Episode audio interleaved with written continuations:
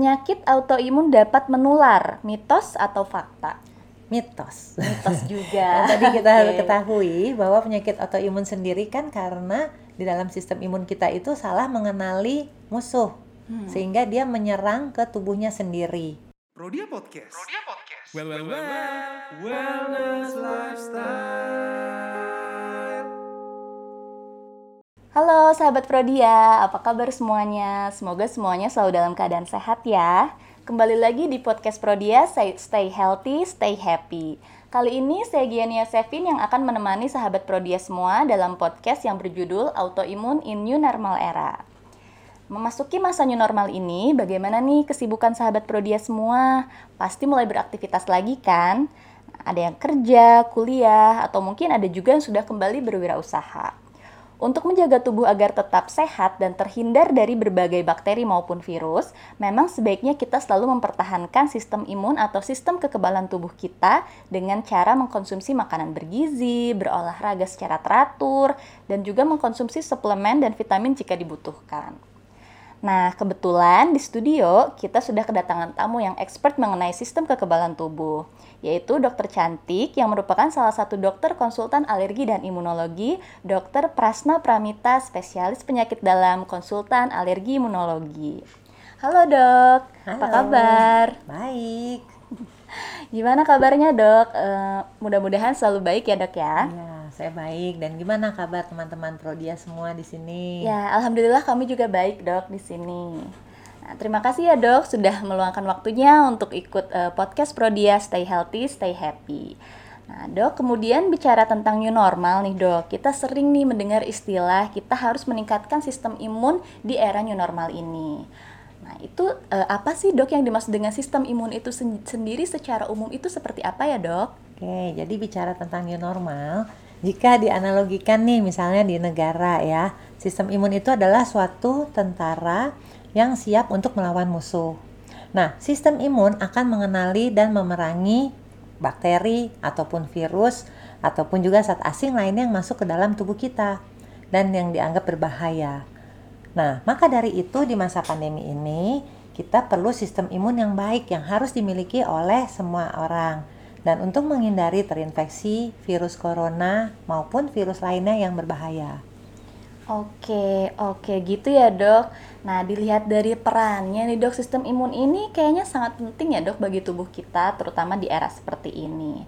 Nah tentu saja seperti yang tadi disebutkan dokter bahwa eh, sistem imun ini seperti tentara. Dan tentu saja sebelum memerangi kita harus mengenali dulu siapa musuh, siapa yang merupakan bukan musuh. Nah, sebetulnya eh, bagaimana sih dok? Apakah ada suatu kondisi atau suatu penyakit di mana sistem imun ini keliru atau sistem imun ini eh, terganggu? Seperti apa ya dok? Nah, ada suatu kondisi di mana sistem imun salah mengenali musuhnya, ya, dan justru dia menyerang sel-sel dan jaringan sehat yang ada dalam tubuh kita. Nah, kondisi tersebut ini kita sebut autoimun. Oke, jadi eh, kalau misalkan eh, kita sering mendengar gitu ya bahwa autoimun autoimun itu berarti maksudnya adalah di mana sistem kekebalan tubuh ini dia keliru mengenali mana musuh mana bukan gitu ya dok ya. Iya, nah, betul. kemudian apakah kondisi tersebut berbahaya dok? Lalu gejalanya seperti apa? Nah, kondisi tersebut dapat menjadi berbahaya dan bahkan dapat mengancam keselamatan jiwa jika tidak dikelola atau diobati dengan baik. Gejalanya tidak selalu spesifik dan dapat berbeda untuk setiap orang. Tapi yang sering umum terjadi itu gejalanya adalah seperti demam, kelelahan, ataupun nyeri sendi dan sebagainya. Oke, berarti kalau misalkan gejalanya itu berbeda-beda dan memang eh, terkadang menyerupai gejala dari penyakit lain gitu ya dok ya. Lalu untuk eh, proses dari penegakan diagnosisnya sendiri seperti apa ya dok untuk autoimun ini? Nah, karena penyakit autoimun ini banyak jenisnya, ada lebih dari 100 jenis, maka dari itu gejalanya pun berbeda-beda. Dan untuk diagnosis tentu saja kita membutuhkan pemeriksaan fisik secara menyeluruh oleh dokter dan didukung oleh pemeriksaan laboratorium. Misalnya kita bisa lakukan anak IF dan anak profile.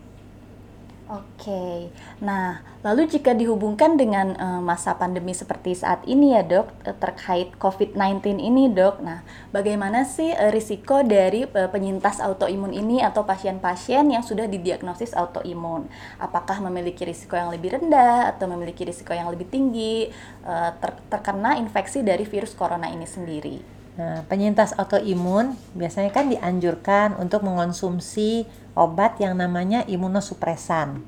Ya, obat ini berfungsi menekan sistem imun. Ya, sehingga tentu saja penyintas autoimun lebih mudah terkena infeksi jenis apa pun, termasuk infeksi virus corona. Wah, justru individu dengan autoimun ini jadi lebih rentan ya dok. Meskipun mungkin eh, sistem imunnya itu baik, tetapi karena tadi ya dok, karena dia salah mengenali, jadinya tetap harus ditekan dengan obat dan akhirnya malah rentan terkena infeksi. gitu. Nah, lalu jika sudah melakukan pengobatan nih dok secara rutin, sudah didiagnosis, kemudian sudah melakukan kontrol, pengobatan secara rutin, apakah pasien tersebut dapat sembuh? Autoimun tidak dapat disembuhkan. Hmm. Tetapi bila dikelola supaya penyakitnya terkontrol dan tidak menjadi lebih berat.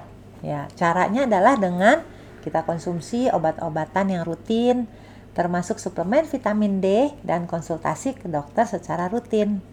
Oke, jadi memang untuk teman-teman yang sudah terdiagnosis autoimun ini harus selalu berkonsultasi gitu ya dok ya Iya, betul. untuk mempertahankan eh, kondisi tubuhnya dan agar penyakitnya ini tidak menjadi lebih berat ya dok ya. Iya.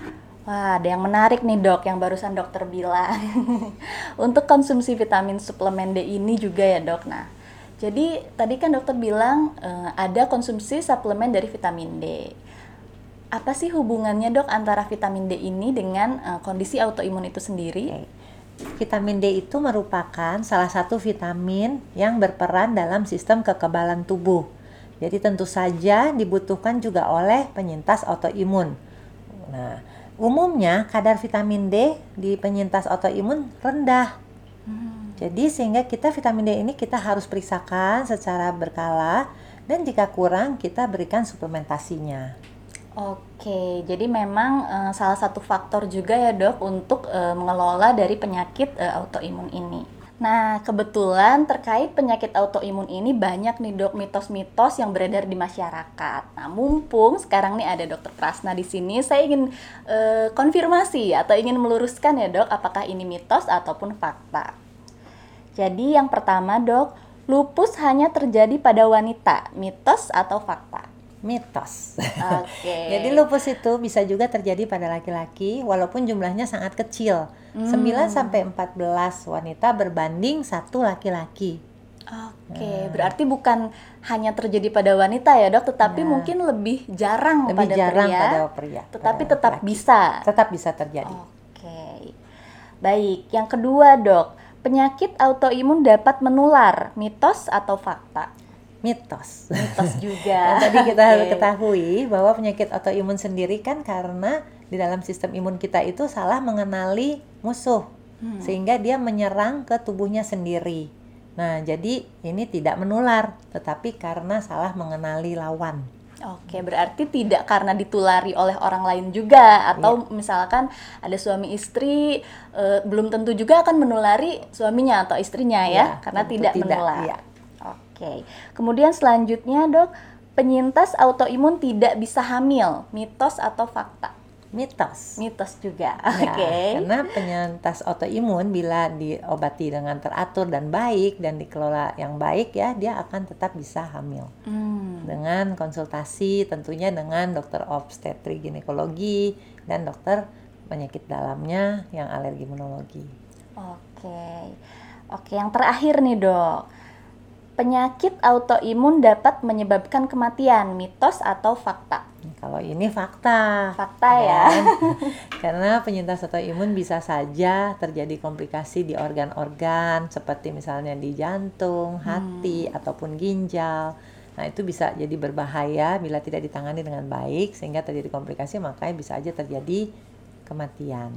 Oke, maka dari itu harus dikelola Harus secara eh, teratur dan Nah, secara teratur, secara menyeluruh. secara menyeluruh juga. Wah, terima kasih banyak nih dok atas sharing ilmunya hari ini. Saya jadi lebih paham tentang sistem imun, tentang kondisi autoimun, dan juga eh, terima kasih juga telah meluruskan nih mana yang mitos, mana yang fakta.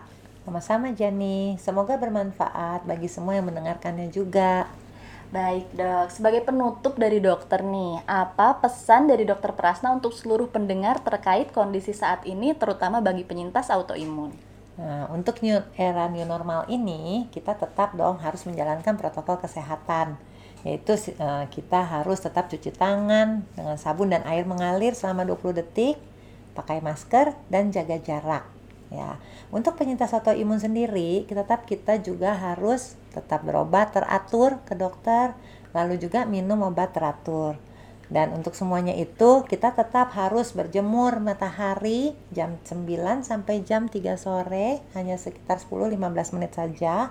Dan jangan lupa olahraga, juga tidur yang cukup 6-7 jam sehari dan juga makan yang baik dan minum air putih 8 gelas sehari.